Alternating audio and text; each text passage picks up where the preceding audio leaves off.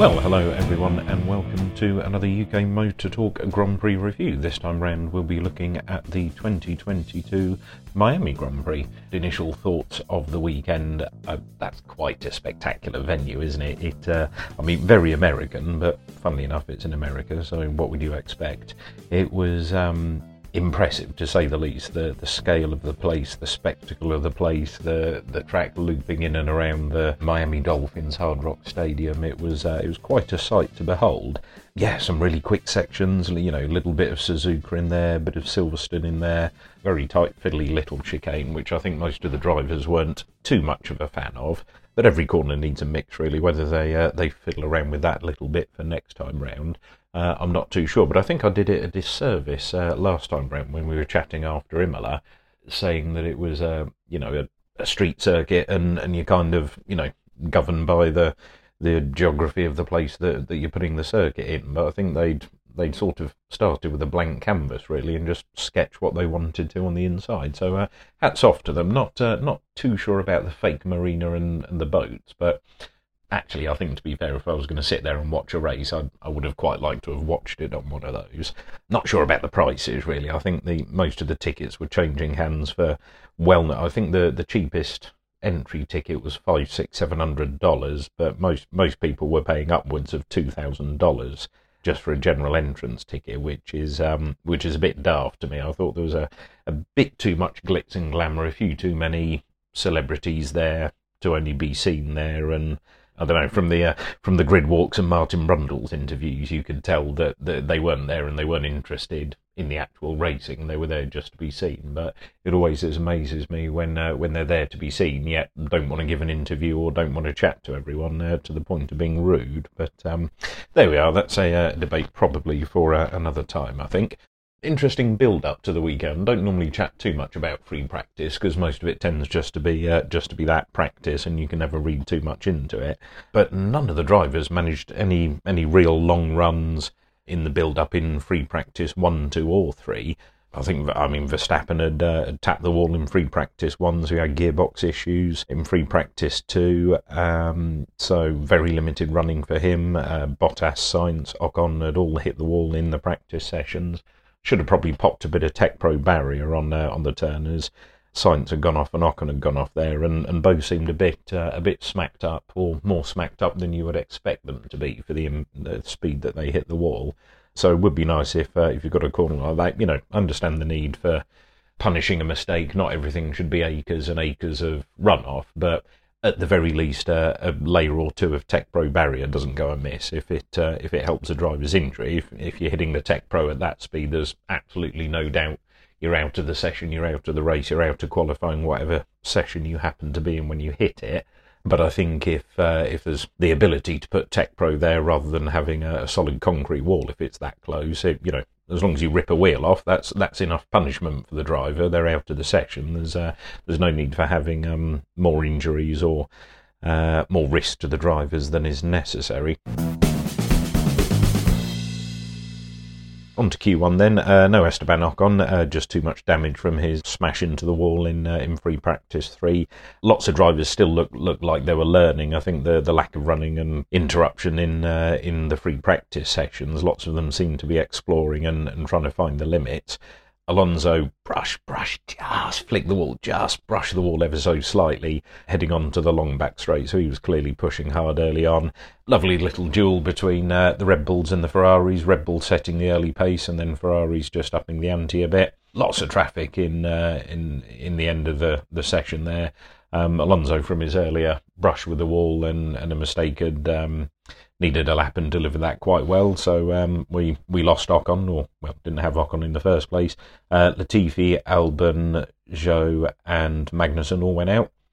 Q2 again, Red Bulls came out and set the early pace. Russell was pushing very, very hard. I think we'll have a little chat about Russell and we'll have a little chat about Sainz at the end in our roundup. But yeah, Russell was pushing really, really, really hard. Odd from Mercedes, they'd had very good build up of pace across the practice sessions and looked genuinely quick. And I think their pace was genuinely quick.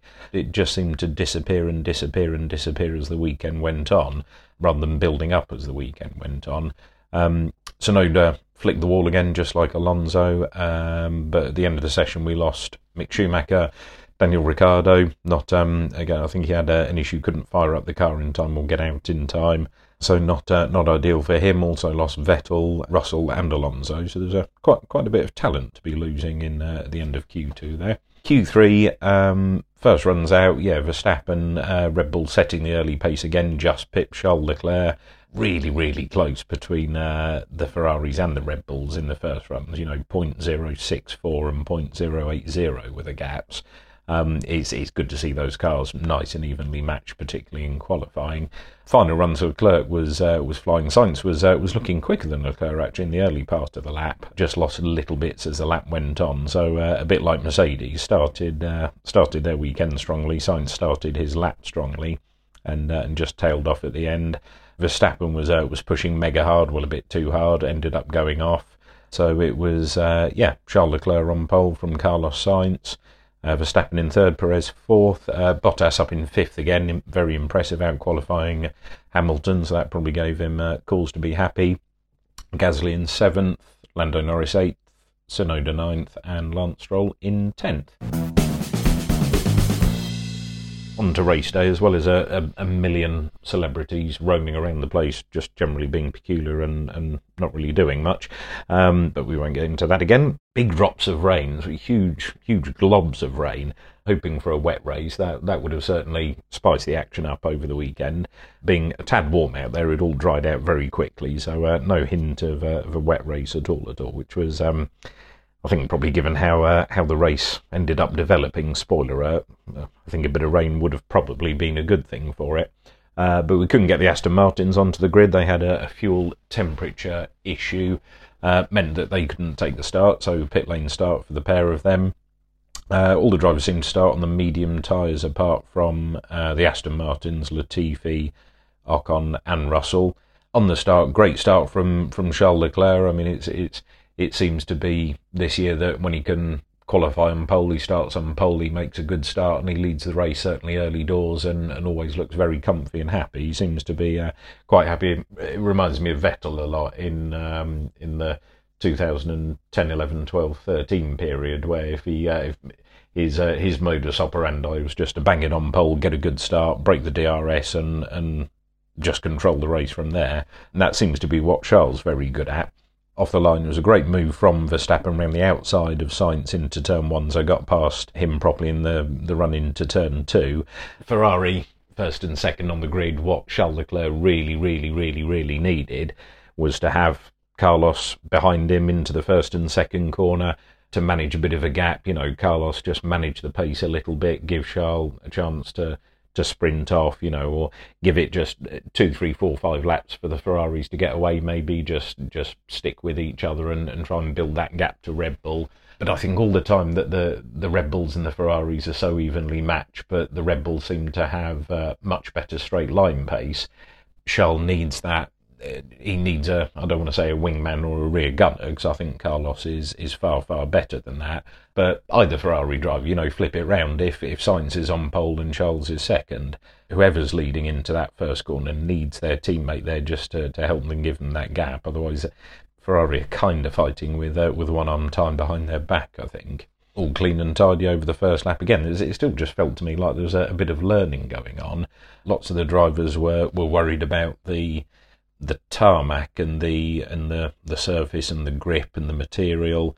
Nobody in all the run up to it, everybody just said the surface wasn't up to the standard that they needed. And I think the lack of grip offline particularly, but the amount of marbles that seemed to be offline straight away. Well, even just in qualifying, you could see the marbles building up offline.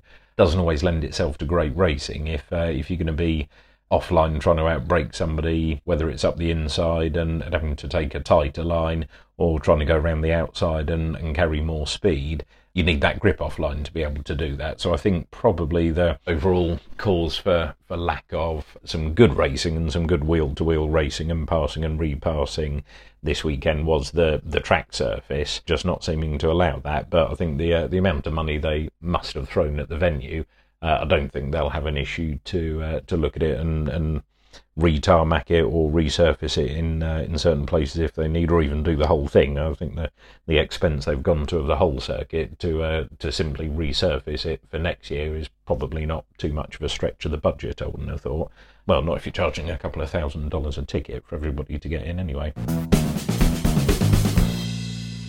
First couple of laps up to lap 8, I think it was, Charles Leclerc had looked fairly comfortable out in the lead.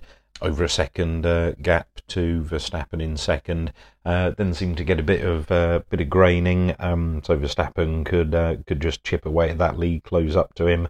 Got within DRS range on lap 8, had a huge gain in difference, closed the gap right up on the back straight, and got past into turn 1 on lap 9. And from then on, just sort of looked a bit imperious really.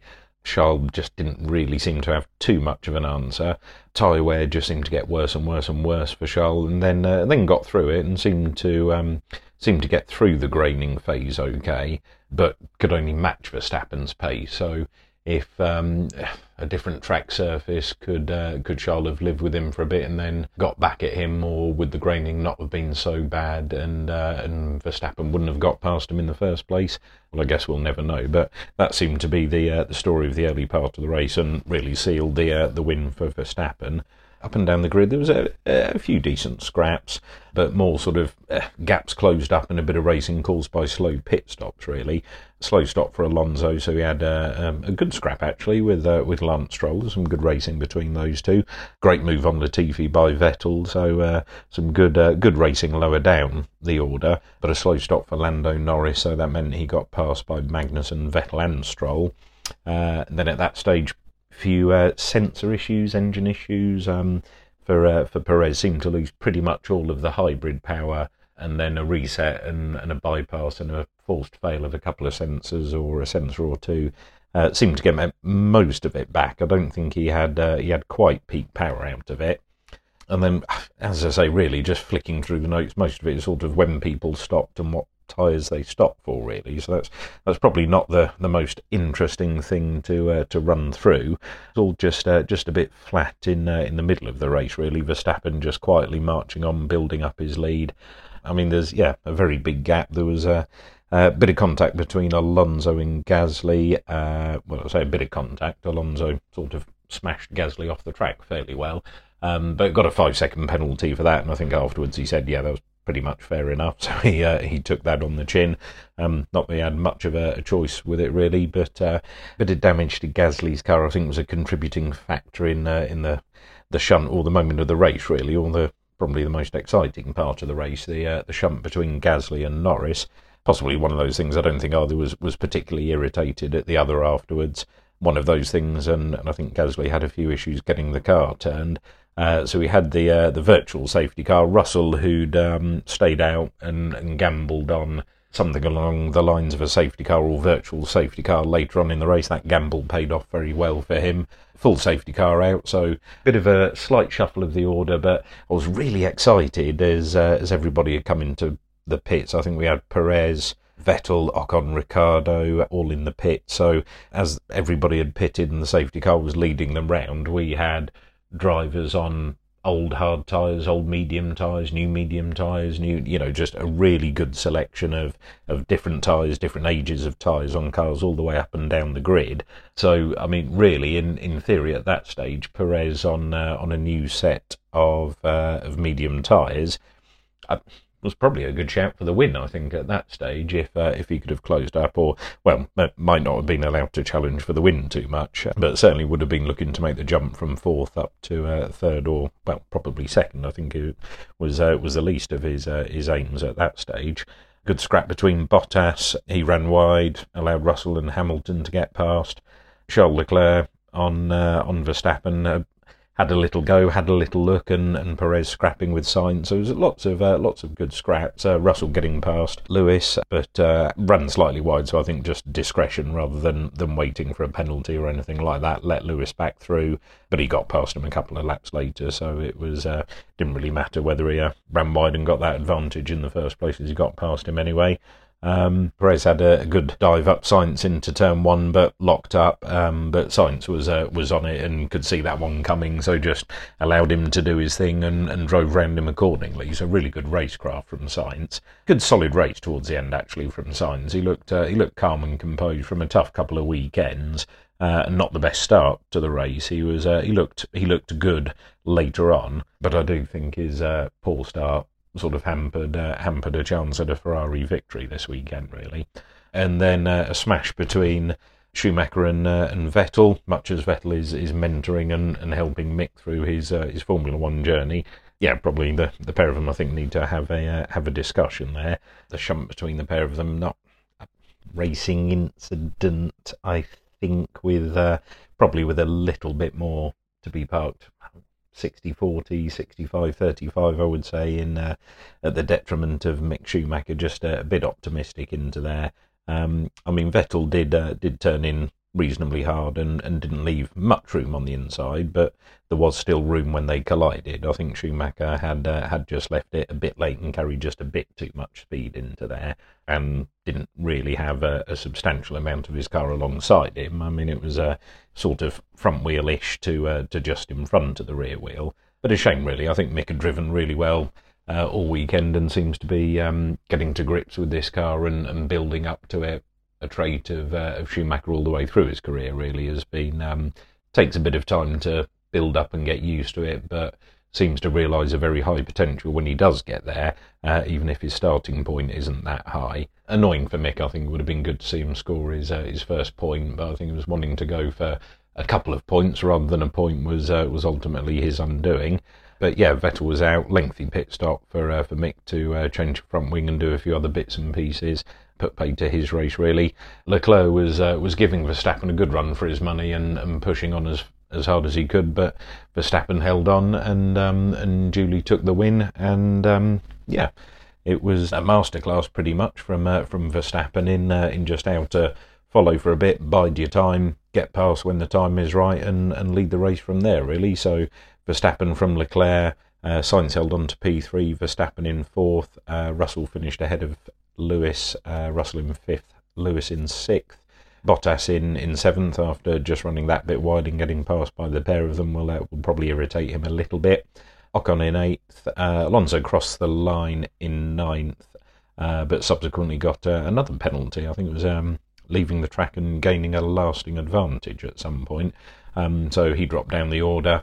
Albon, Ricciardo, slightly anonymous race from Ricciardo really, unfortunately.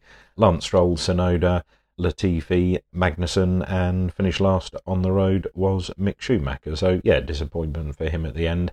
Closed the championship standings up ever so slightly. I think Charles Leclerc deciding consolidate and bank the points for second place rather than trying to push too hard from learning from Imola perhaps. So Drivers' Championship standing, Sainz in 5th on 53 points, George Russell in 4th on 59 points, Sergio Perez in 3rd on 66 points, Verstappen 2nd, closed that gap as I said on 85 points, and Charles Leclerc still leading out front on 104 points. So he's got a gap that is diminishing, but it's still a 19-point gap. So it's as comfortable as I suppose you could hope for at this stage, really. If you'd have said at the beginning of the season, will be this number of races in and you'll have a 19-point lead, you'd have probably taken that. But given it was 40-odd at one point, it has diminished quite quickly. But certainly closed the Constructors' Championship right up. McLaren in 4th on 46 points. A bit of a gap to Mercedes in 3rd on 95 points. And then there's a bit of a gap to Red Bull on 151 points. But then a teeny tiny gap to Ferrari leading on 157 points. So Constructors' Championship looking very, very, very, very close indeed. Couple of thoughts for the just sum up the weekend and where we're going. I mean, Russell leading Lewis home, lots of chat about Lewis and a rift at Mercedes, a rift with Toto and arguments and whatever else. Certainly, I mean, it's got to be frustrating for Lewis. I'm not going to go as far as a lot of people have been saying that that's it, the changing of the guard is official now, Lewis is the spent force and George is the favourite and the number one and this, that, the other. I think it's too early in their time together and too early in this development of the car to tell. I think it's probably fair to say that they've both been running different setups, different theories, different ways of trying to get around their porpoising issue and seeing what they can get out of the car and to gather, in theory, twice the amount of data, or at least you double the range of data if you go two different ways on setups. Rather than having both the cars on the same setup, then go in different directions and take the feedback and see what works better. But 59 points for George Russell and 36 points for Lewis at this early stage. It's that's more than I think George could have possibly hoped for. He's always shown himself to be an incredible talent, but to go up against Lewis, statistically the greatest and arguably the greatest of all time, and to be on not far off double the number of points after a few races is encouraging for George.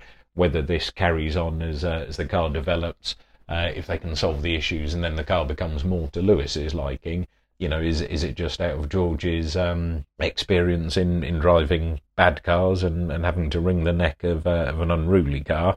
Lewis has had many years being comfortable in the Mercedes with a fairly consistent and evolutionary design. Yeah, maybe it's a change for the pair of them, but actually this year's Mercedes is more akin in the way it drives to previous year's Williams. Is that helping George, or is George just the real deal? Is he really that good?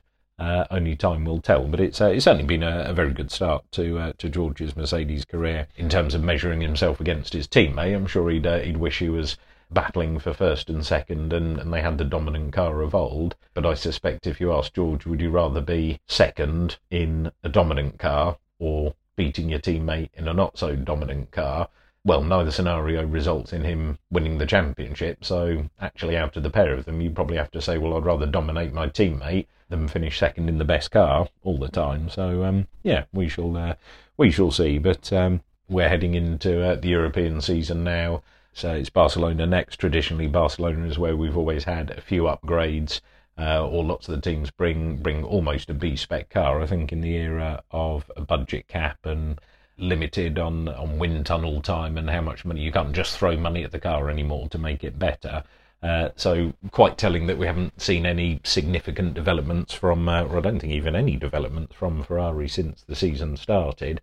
Will they bring a big update to Barcelona and get back on top again?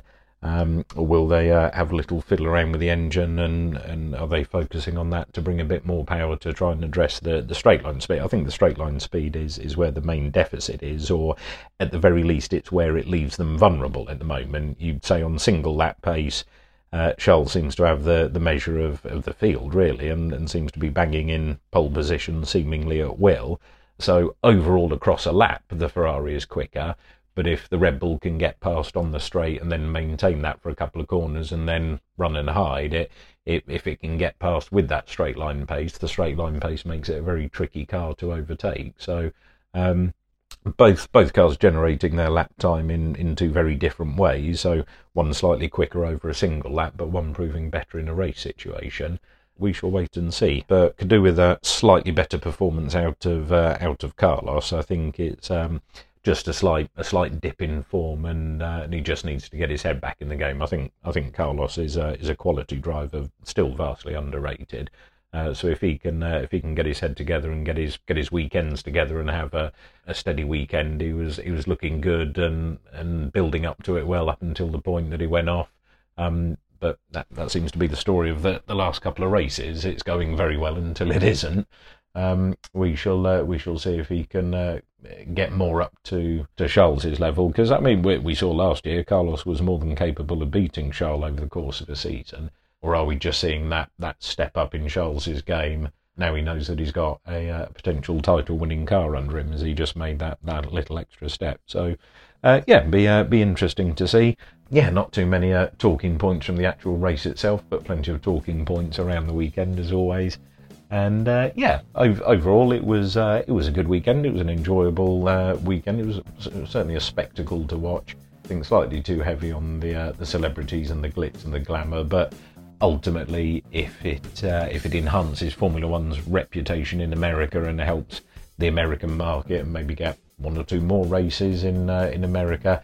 I must admit, being able to go out and about on a Sunday, do whatever you want during the day and then come back and watch the race as you're having your dinner in the evening or over a few beers in the evening is quite pleasant compared to it being slap bang in the middle of the day and taking up all the sunshine hours, or when you want to be out having Sunday lunch or whatever it is. So all in favour of American races. They work well for most Europeans' time scale. So yeah, we'll see how that goes. Maybe you just need an American driver on the grid soon. We shall see.